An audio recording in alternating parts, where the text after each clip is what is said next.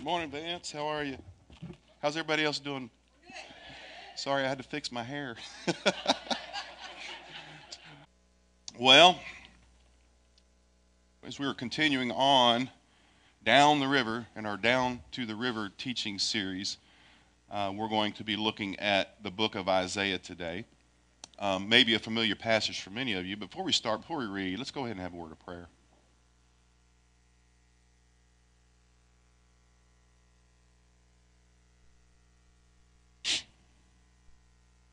God, we give you praise for the opportunity yet again uh, to dive into your word.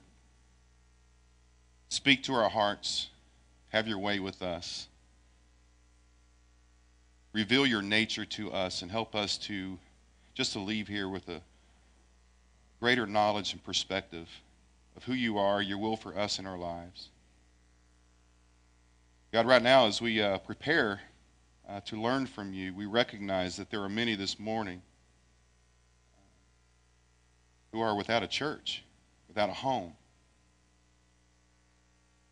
Many that are dealing with the devastation of flooding in eastern Kentucky. We lift these, these families up to you. Many that have loss of life, that are dealing with loss and grief, the grief of losing a home, the grief of losing an occupation, place to worship, things that they have come to, to know as familiar and normal have been uprooted.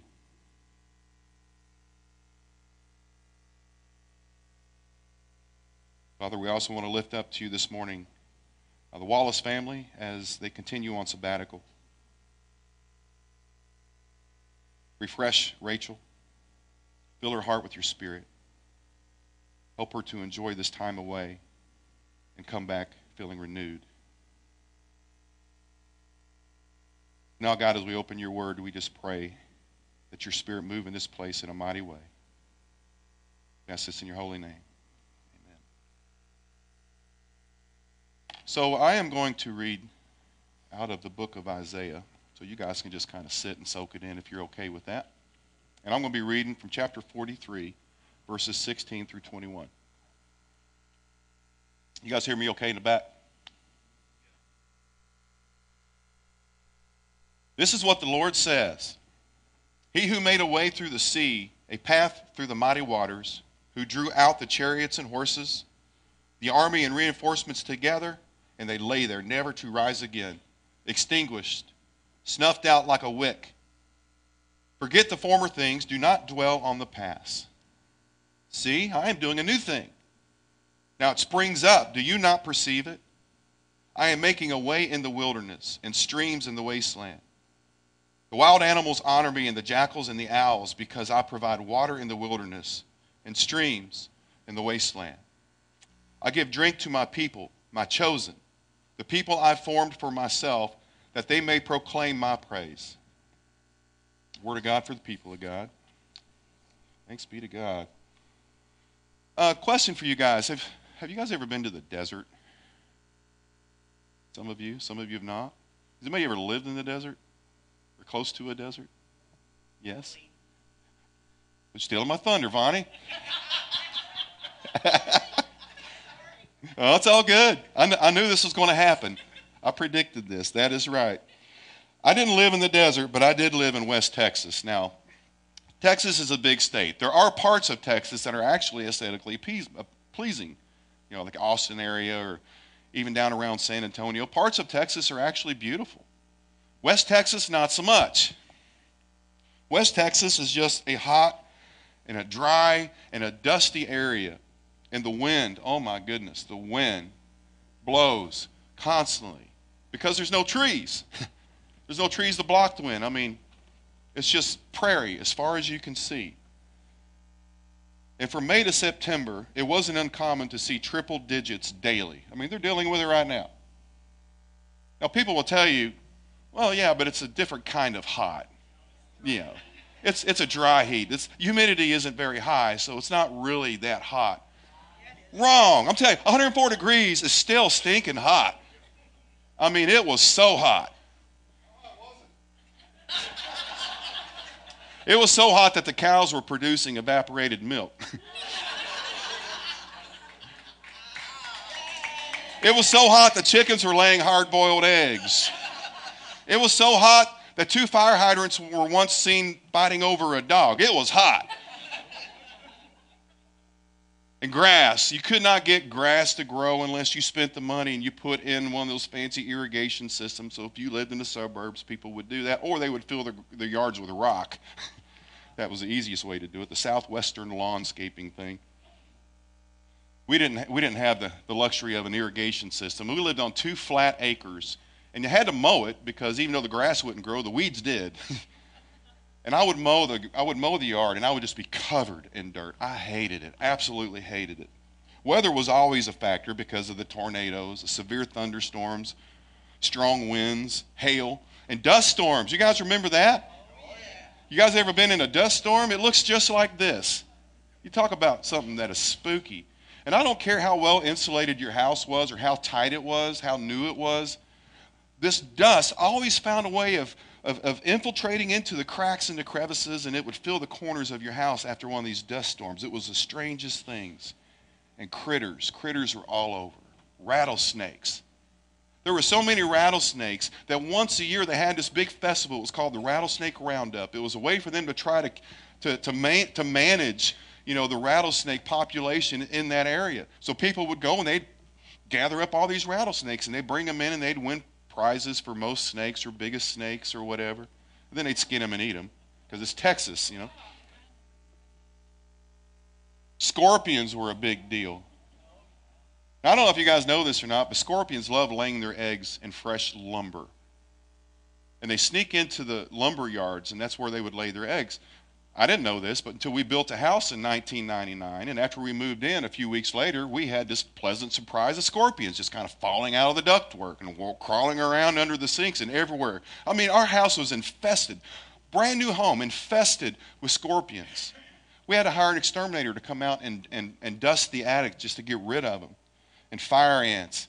You ever stand? You ever make the mistake of, of stepping on a fire ant mound? Woo! It'll light you up fire ants, scorpions. We had to have all this stuff treated constantly. But the worst part of living there was the allergies. I mean, you think Louisville is bad. Live in West Texas for a while. You were just constantly dealing with allergies. Now, I realize Abilene, Texas technically isn't a desert, but for me it was. It sounds like maybe for others it felt a lot like that as well. So they're probably never going to invite us to serve on the tourism department, are the Hoods? But all these, well, yeah, the people were great. The food was amazing. So I'm not saying Abilene's a bad place. I'm just saying the weather was terrible. But all these conditions were indicative of living in an area that just did not receive a lot of water. Every summer, they have a drought. Having one now. It's just not uncommon. So on these, on these uh, low water days, they would ration water. You couldn't be, be seen doing things like washing your car or watering your grass, so they would write you a ticket. Now, a real desert is a lonely place where one can easily lose direction because of the heat or the fatigue, the dehydration, the disorientation that, that being in a desert uh, climate co- creates. Even the most experienced desert guides have difficulty finding their way in the desert because of the terrain and the desert conditions. Now, in our text this morning, we read, which by the way, this is typically offered during Lent, if you follow along in the lectionary. But in our text this morning, God reminds his people through the prophet Isaiah of how he provided for them when they were escaping from Egypt. Now, Rachel talked about this on, on day one, on uh, week one of this teaching series. She uh, reminded us about the Exodus story and, and the, the, liberation theme. But the people of God did, didn't just pass out of Egypt into freedom. Okay, they had to wander around the desert for a while. And during this wandering time, it was like 40 plus years, they traveled through six different deserts they called the wilderness before they were allowed to enter into the promised land. Now, they had no food. God gave them manna and quail. They had no water, but God gave them water from a rock whenever they needed it. They had no clue where they were going, but God led them with a cloud pillar during the day and a pillar of fire at night. They needed a place to worship. God gave them a tabernacle. They, they needed a, a moral code. They needed to know how to live in community. God gave them the law, God gave them protection. Everything that they needed to survive and to survive in community. You can read about all of this in Exodus, but God provided this for them. But this wilderness story is also referenced in our text this morning. Why? Because God serves it up as a reminder to his people of who he is. Now, first, a couple things about Isaiah. Isaiah was considered one of the major prophets in the Hebrew Bible, what we call the Old Testament. All right? Now, there's all kinds of debate as to the timelines, when Isaiah was written, how many authors uh, were involved in the writing of the book of Isaiah. We're not going to get into a lot of that this morning, but I want to take a look at this timeline just for a minute, just so we can understand. Come back. There was a lot of things that happened leading up to the time of Isaiah that we need to understand. First of all, if you remember, the, the, the, the nation of Israel went into like a, a state of civil um, unrest where they, they couldn't agree on things. They divorced. The northern kingdom and the southern kingdom divorced. They were fighting over money. They were. They were fighting over money. So you got the northern kingdom now, which is the kingdom of Israel, and the southern kingdom, which uh, became known as the kingdom of Judah. They both had their own kings. They both have their own monarchy now. And eventually, okay, the northern kingdom would become conquered by the Assyrian army. Now, they would just disperse the northern kingdom altogether, and everybody would just scatter. And they would also know eventually that the southern kingdom, Judah, would become conquered by the Babylonian Empire. And the Babylonians would then come and they would grab what they considered to be all the special people the, the educated, the rich, the talented, and they would exile them into Babylon. They left everybody else behind. Now, here's a timeline of Isaiah, as we see many people uh, want to use this as the frame that Isaiah um, was writing about. So, Isaiah is talking, if you read in the first 39 chapters, he's talking about what's going on in the northern kingdom. He's also prophesying about what's going to be happening in the southern kingdom. Okay? So when he's something happens around chapter 40. The first 39 chapters are all doom and gloom, okay? Devastation, conquest, exile. All these things are happening in the first 39 chapters. But around chapter 40, something happens. The tone changes into pages upon pages upon pages of God's redeeming grace and power and hope. Return and restoration become key themes here in this section of the book of Isaiah. Now, most of the scriptures that we know as the messianic prophecies come from this part of, of the book of Isaiah. Now, we can't begin to take the time to unpackage all of that. But we're just focusing on 43 this morning. But in chapter 43, verse 16, God, speaking through his prophet, wants to remind those who are in exile of the God that he is. Hey, do you remember that thing that I did way back then? Still me. Still here. But then he says, forget all that. Because it's nothing compared to what I'm, what I'm going to do. For I'm about to do something new. I've already begun. Do you not see it? I'm going to make a pathway through the wilderness. I will create rivers in a dry wasteland. The animals are going to thank me. I'm going to put a river in a desert. I'm fixing to do a new thing. And yes, that's exactly how he said it because it was a southern kingdom. I'm fixing to do a new thing. Now, who doesn't like new stuff? I mean, new stuff is exciting, right? New toys, new house, new cars, new guitars. I mean, as material things go, it's the smell. I mean, when you, when you first unpackage that new thing that, oh, right off the factory line, right off the shelf, you just smell it. Remember when you were kids and you opened up all those presents under the tree on Christmas Day? Your, the living room just smelled of artificial plastic. But as a, you're like, oh, it smells so good. It smells like Christmas. You know, it's that smell. I buy stuff from Amazon all the time. And I don't know if anybody else is guilty of this, but I'll buy something from Amazon because it'll hit me. Oh, I would like to have that. So I got to look. Of course, they always have whatever you need, and I'll buy it. Then I forget that I ordered it. Sometimes it'll show up in two or three days, sometimes two or three weeks, but I get a package on my porch and I don't even remember what it is. So it's like Christmas all the time at my house. Just be open up this one. I wonder what Daryl bought for Daryl this time. Anybody else do that? Just me? Aha! Uh-huh. Amazon. I know you buy, shop local. Don't do that.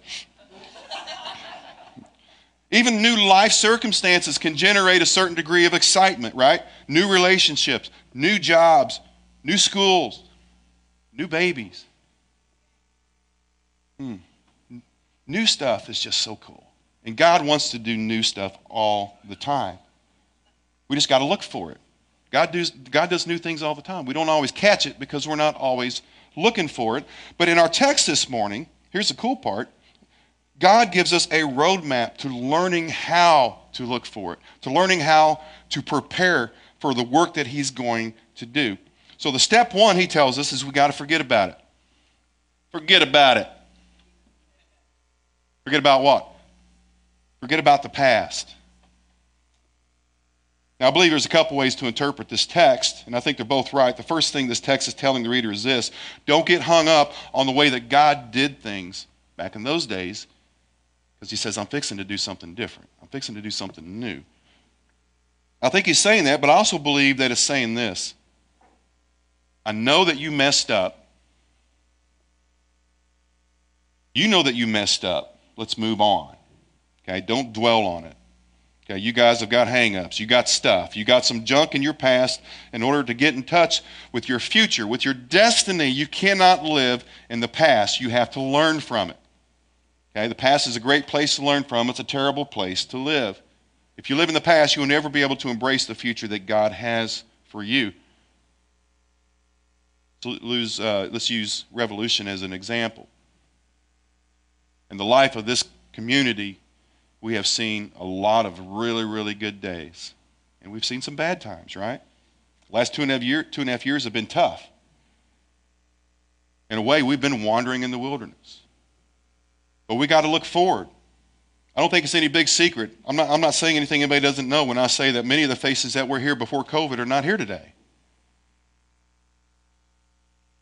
But you know the one person that has never left? The Spirit of God. I believe it. I see it. I see it in your faces. I see it in your servant hearts. I see it when we come and we worship and we gather here. I have no doubt with all my being that when we gather here, we worship in the presence of the divine every week. And if you come here looking for God, here of all places, you cannot help but find God. So we have to let go and move forward because God wants to do something new. And the next thing he tells us is we have to anticipate it. I'm about to do something new. Anticipate it, expect it. Listen, if you're expecting God to do something amazing in your life, anticipate what is to come. I mean, imagine being in exile. You haven't heard from God in ages. You've not witnessed or experienced any miracles in your generation.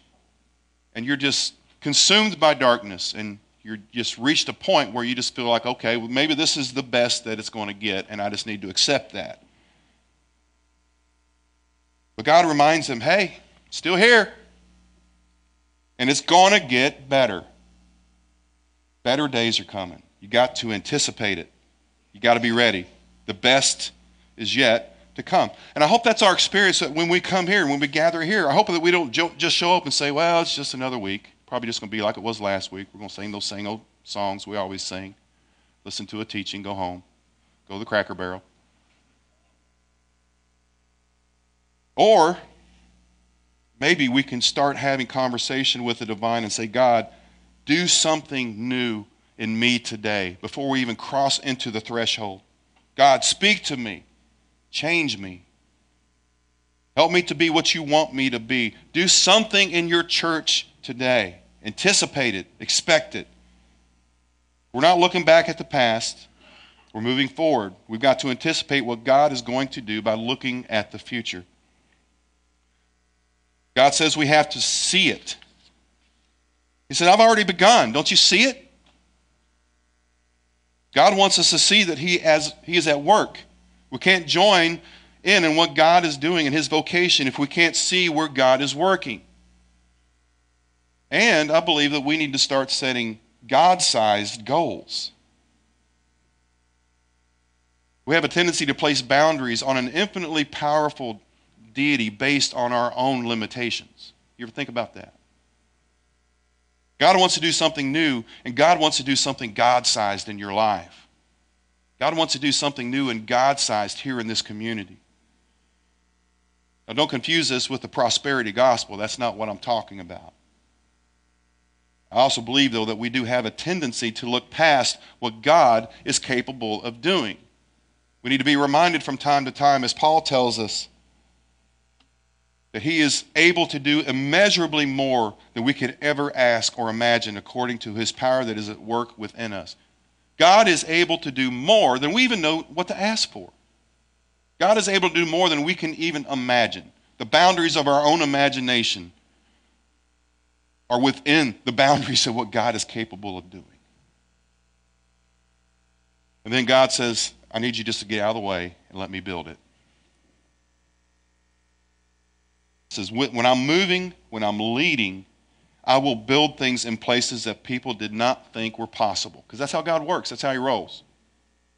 He says, I will put a river in a desert, I will put a highway that leads to the middle of nowhere. God is a builder, and God builds things in unexpected places. He picks hard places to do great things. That's how He rolls. Through Isaiah, God reminds us that God cannot be stopped in His commitment to redeem God's people. There's no challenge too hard, no obstacle too great, no body of water too wide, no desert too dry to keep God from creating or recreating the necessary conditions for God's people to flourish and for all of creation to rise up and offer praise to God in response. God picks dry places to do fertile things, amazing places, rivers in the middle of a desert, he says.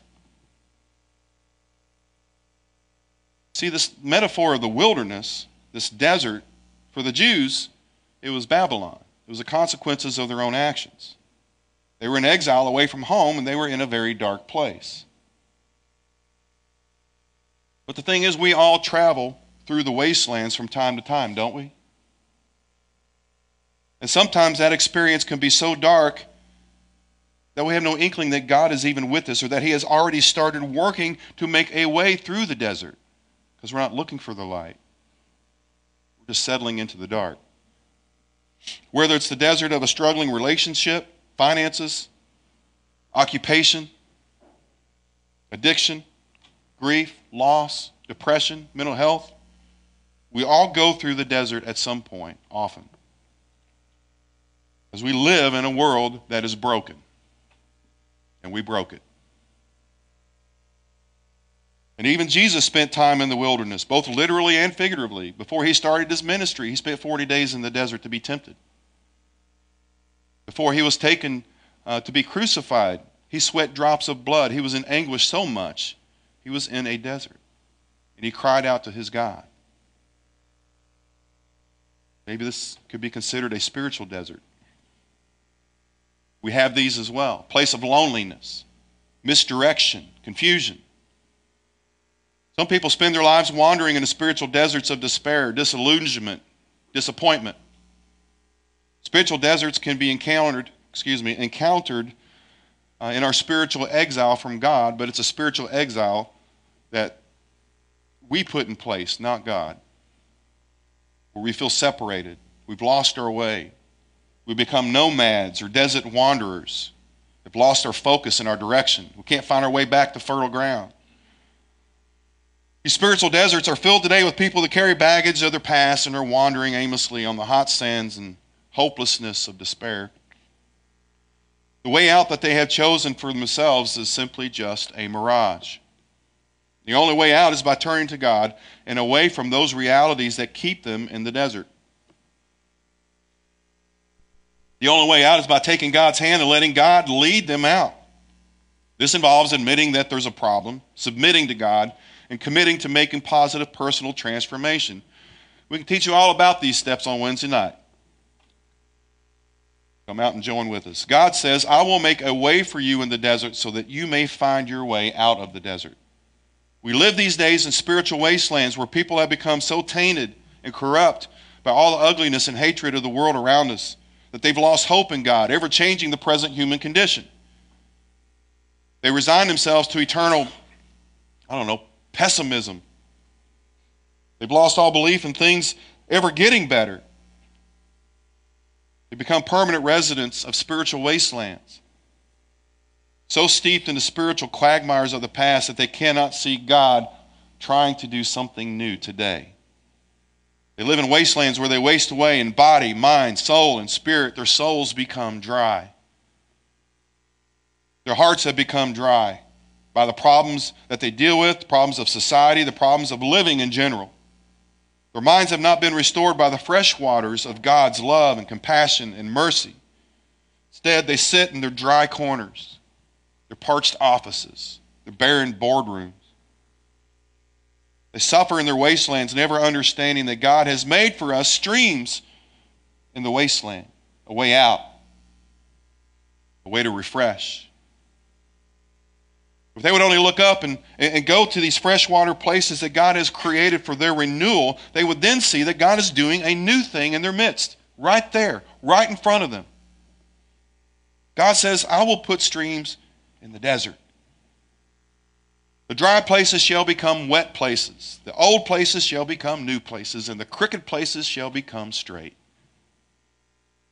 That which has been evaporated of the streams of life shall be replenished and refurbished with the fresh, rushing waters of God's power and grace. This is why God sent His Son to this wasteland that we live in to give us hope, to give us joy, to give us spiritual prosperity. God looked over the world and He saw what a mess that we made of things, what a waste of things that we were doing down here, and He decided to send His Son to clean things up and to set things right. So now, where there's hopelessness, where there's powerlessness, where there's joylessness, now there's hope. There's power. There's joy through the power of Jesus. That which has been deemed impossible for humankind will be possible for God. God is doing a new thing, even if we do not perceive it. Now, I believe with all my power in the sovereignty of God. I do. But I don't believe that God builds deserts for us to put us in them. I believe a lot of times these deserts that we encounter are self inflicted, or sometimes they're just um, cause and effect. Sometimes it's just a response to the circumstances of the world that we live in. I don't have all the answers. Some things I just don't know. Thousands of dollars in seminary training, and those are the three words that I've embraced the most. I don't know. And they, those, those three words have brought me more peace probably than anything else that I learned because I don't know. And I guess I've come, come to terms with the fact that I don't have to. And on this side of eternity, I'm not going to know. If anybody tells you they know, they don't. I don't know. I don't know why a tree in the middle of a campground can fall and kill a seven year old girl instantly on impact. You guys hear about this? I don't know why that happens. But maybe it's not a theological question. buddy of mine was there. He was camping there. He was right across the creek when it happened. He was a first responder. He called to tell me the story of it all, and he was in tears. And he says, But I'll tell you one thing everybody around here has an explanation for why it happened. God has a plan. He says, I think God needs a new plan. I don't think God made that tree fall on that little girl. I don't think it's a theological question. I think maybe it's a scientific question. Maybe, maybe the tree was just old and was under stress because of the rain that day and all the leaves, and it was just a freak accident. I, I have no answers as to why a river runs wild and kills 25 people. It takes so many others out of their homes and out of their churches. And the irony isn't lost on me that as we're talking about rivers in a desert, there is a river that is sucking the life out of communities just east of here. We're going to learn more about that here in a little while, of how we can help. I don't have the answer for that or any other natural disaster. God didn't say that He would remove our deserts, He said He would help us to make a way through it. And He's faithful in doing just that. But these desert places, as painful as they are, they create for us a reminder. Christian author Marlena Marlena Graves, in her book, A Beautiful Disaster, says this The wilderness has a way of curing our illusions about ourselves and teaching us to depend more and more on God. When we first enter, we're convinced we've entered the bowels of hell. But on our pilgrimage, we discover that the desert drips with the divine. I love that. The desert drips with the divine. We discover that desert land is fertile ground for spiritual activity, transformation, and renewal. So true, isn't it? And when everything's going right, everything's going good, you know, we're just kind of skipping along. Oh, oh. God becomes gradually more and more distant. I'm doing pretty good. You know, what? I think I got this. Start getting a little cocky. Then, before you know it, you begin to think you don't need God at all. Then you look up and you realize that you've wandered into the desert. And we're reminded really quickly of how dependent, how reliant we are on God. Because God provides for us that hope in these desert places, that hope that without it, we could never struggle or we could never navigate to get through. We would struggle to get through on our own. Any need to breathe fans here this morning? The Christian rock band Need to Breathe. A few of you have heard of them. One of my favorite favorite rock bands. Mainstream, they've crossed over. They do some pop stuff too, but a few years ago, they released an album called Rivers in the Wasteland. And this album was in response to a dark time that they were dealing with as a band. As many bands do, they reach a point where success has driven them to creative differences, uh, business issues, financial issues. To make matters worse, uh, the, the two leading members, founding members, were brothers. So now it's affected their families and their home life. So for two years, they wandered in their own desert. And a lot of the songs from this album were written from this period in time. The song Multiplied, by the way came off this album. I was reading an interview with Bear Rinehart. Him and his brother wrote this song that I'm fixing to read to you in response to that dark time that they were in, in, in just this deep state of depression. The song is called Wasteland. All of these people that I meet, it seems like they're fine. But in some ways, I hope that they're not, and that their hearts are like mine. It's wrong when it seems like work to belong and all I feel is hurt. But if God is on my side, if God is on my side, God is on my side, who can be against me? In this wasteland I'm living, there's a crack in the door filled with light. It's all that I need to get by. In this wasteland where I'm living, there's a crack in the door filled with light. It's all that I need to shine.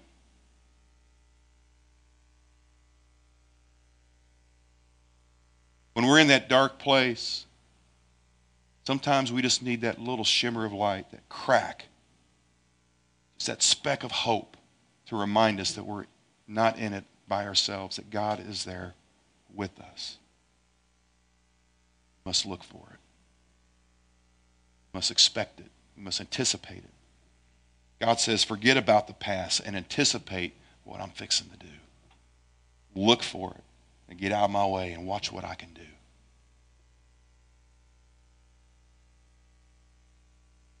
God wants to do something new.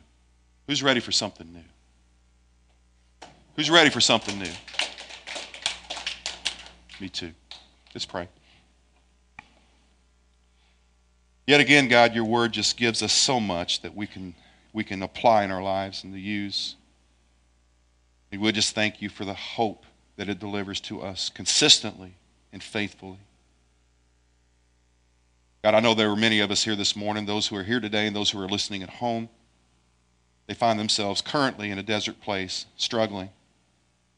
I pray, Lord, that in some way that your word this morning can serve to them as a reminder that you are there, that you will lead them through, that you will get them to the other side, that you're getting ready to do something big and God sized in their lives. Thank you that you walk with us, that you don't forsake us, that you don't leave us. We're reminded, as we mentioned earlier, the desert places that we experience and the desert places experienced by your Son, Jesus. And we remember that on the night that he gave himself up, how he sat at a table with his closest friends and they prepared a meal. And Jesus grabbed a loaf of bread and he broke it and he gave thanks and he told his friends, he said, This is my body that is broken for you. Do this in remembrance of me. And likewise, he took the cup. And after giving thanks, he told them, said, This is my blood, the blood of the new covenant shed for you and for many for the forgiveness of sins. Do this as often as you drink it in remembrance of me. So, God, we pray that you will pour out your Holy Spirit on these gifts of bread and cup. Make them be for us the body and blood of Christ, that we might be for the world your body, redeemed by your saving precious blood. We ask this in the name of the Father, and of the Son, and of the Holy Spirit. Amen.